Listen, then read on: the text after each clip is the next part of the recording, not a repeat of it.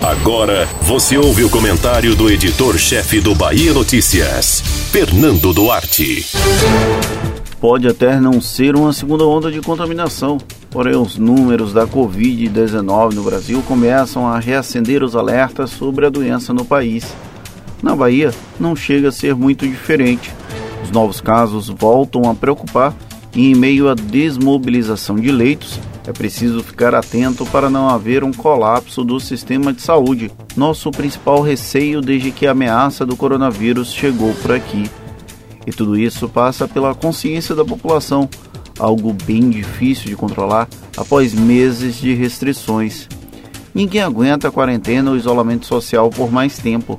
O limite da paciência foi ultrapassado há tempos. Porém, não há nenhum remédio diferente desse para enfrentar a pandemia. A medicina evoluiu e sabe-se mais sobre a doença, mas ainda assim existem perguntas não respondidas. As vacinas, por mais que tenhamos perspectivas otimistas, não estão tão palpáveis quanto gostaríamos, e é improvável uma imunização maciça da população ainda no primeiro semestre de 2021. Ou seja, esse processo de distanciamento social não tende a acabar rapidamente.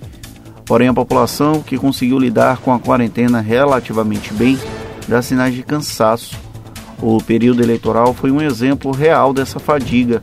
Por mais que soubéssemos que não era recomendável aglomerar pessoas, sobraram episódios de multidões durante o processo ou até mesmo para celebrar vitória nas urnas. Parte por falta de exemplos dos postulantes, mas também porque a mensagem contraditória de autoridades públicas não contribuiu para levar consciência à raia miúda. O salve-se quem puder ou morra quem morrer, dependendo do interlocutor, esteve vivo o tempo inteiro e acabou intensificado nos últimos meses. É difícil prever exatamente qual vai ser o alcance desses episódios de desrespeito às recomendações sanitárias.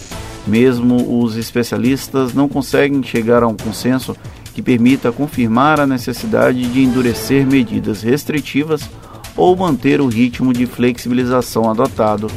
Na Bahia, onde aparentemente a Covid-19 pareceu sob controle, a sensação de que o medo foi maior do que a própria doença se torna um adversário a mais nesse embate. Enquanto o imunizante não alcançar boa parte da população, as discussões sobre aberturas e fechamentos farão parte da nossa rotina, independente de uma segunda onda ou apenas a continuação da primeira, o mais certo é não subestimar essa doença. Você ouviu o comentário do editor-chefe do Bahia Notícias, Fernando Duarte.